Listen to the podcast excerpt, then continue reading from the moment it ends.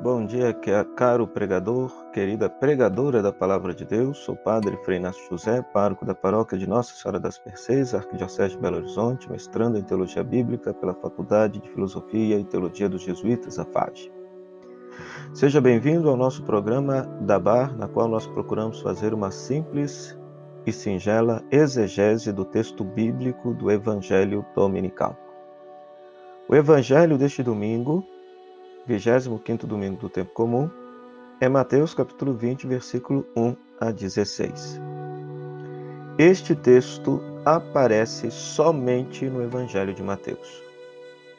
Então aqui é bom para o querido ouvinte também perceber e já começar a calejar o seu olhar na leitura atenta dos evangelhos, que do ponto de vista metodológico científico, quando um texto aparece, um dito de Jesus aparece somente em um evangelho, aparece somente em uma fonte, é muito provável que se trata de uma criação do evangelista. Esta é, é, existe um consenso acerca disso na pesquisa do Jesus histórico e caso queiram é, conferir quais são esses critérios científicos para se perceber a historicidade, a vinculação direta com Jesus por parte de um dito, basta adquirir e conferir no manual Jesus Histórico de Gerd Thyssen, publicado pela editora Loyola. É, então, aqui se trata de um caso de uma criação do Evangelho de Mateus. Então, toda vez que nós nos deparamos com um texto que é próprio de um evangelista e não aparece nos demais, significa que aquela fonte, aquele texto, é uma catequese específica daquela comunidade, é claro, elaborada tendo em vista refletir uma memória, uma experiência de Jesus Cristo, lógico. E provavelmente aquele texto venha responder a uma questão própria daquela comunidade, por uma questão que é própria daquela comunidade que não aparece nas demais. O texto da parábola é muito conhecido, né? E até difícil de entender.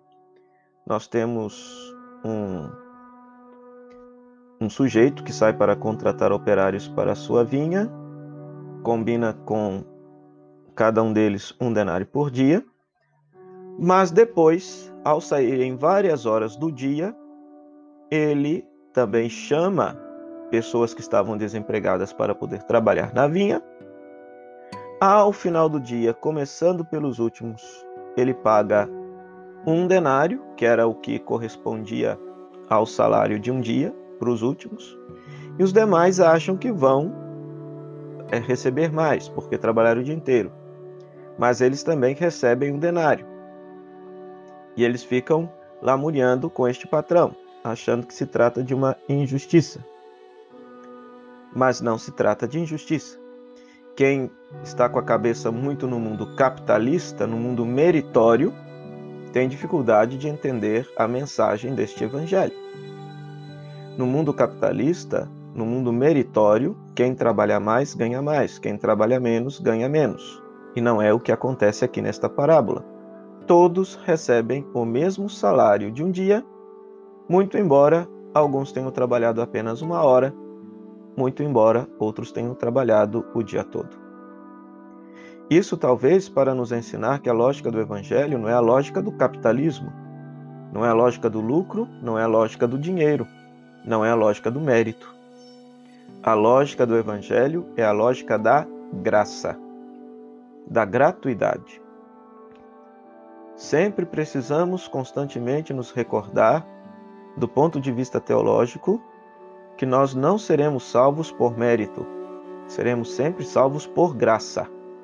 Ninguém merece a salvação. Ninguém pode comprar a salvação.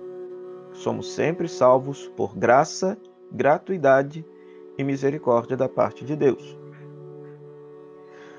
Pois muito bem, o segredo desta parábola está que, de fato, o patrão não foi injusto com aqueles que trabalharam o dia todo, Basta conferir, basta conferir que lá no versículo 2 se diz que ele contratou os operários desde o início do dia por um denário. pelo salário de um dia. Então, ao final do dia de trabalho, ele foi absolutamente justo ao dar uma moeda para estes que trabalharam o dia todo. Para com os demais, a resposta está lá no versículo 13. Respondendo a um deles, disse: Companheiro, não estou sendo injusto contigo, não fizeste o acordo comigo por um denário, toma o que é teu. Eu quero dar a este último também o que dei a ti. Ou não me é permitido de fazer o que quero com o que é meu? Ou teu olho está sendo maligno, porque eu sou bom. Olha só que interessante.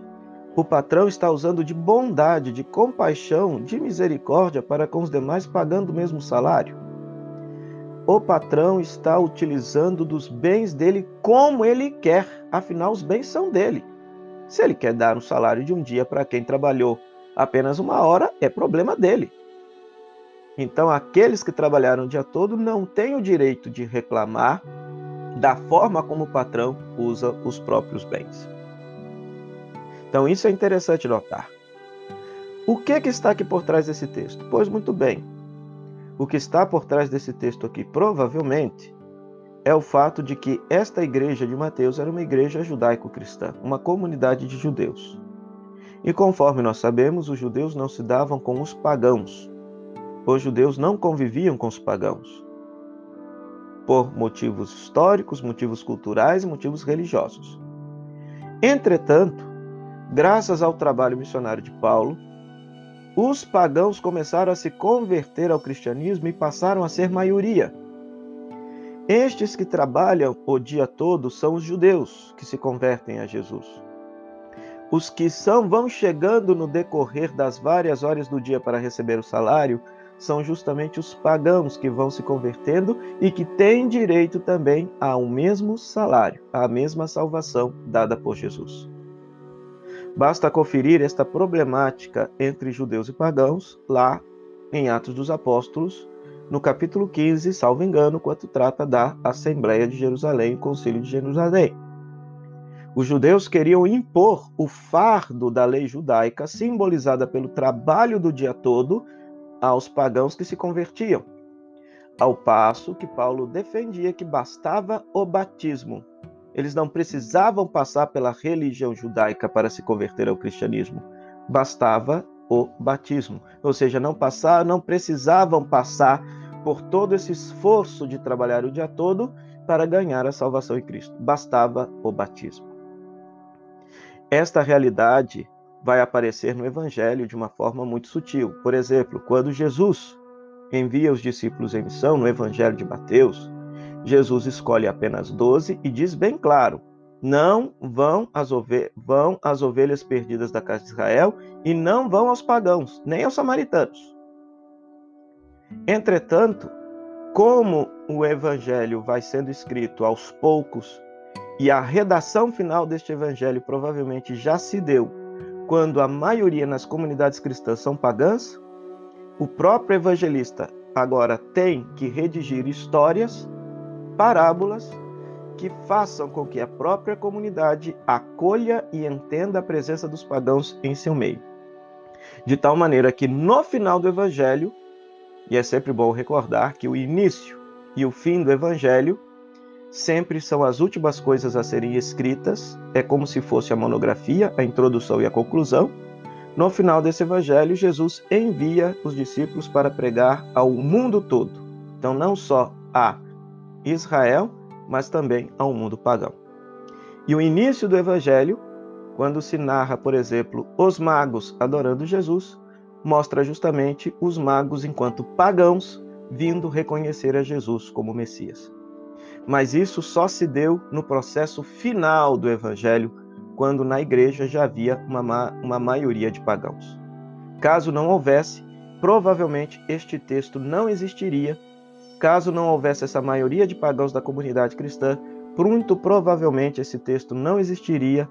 Mateus não acrescentaria esta parábola belíssima que mostra a gratuidade de Deus, a misericórdia de Deus para os seus ouvintes, para aquela Assembleia Judaico-Cristã e para nós aqui hoje, que procuramos atualizar e viver este Evangelho.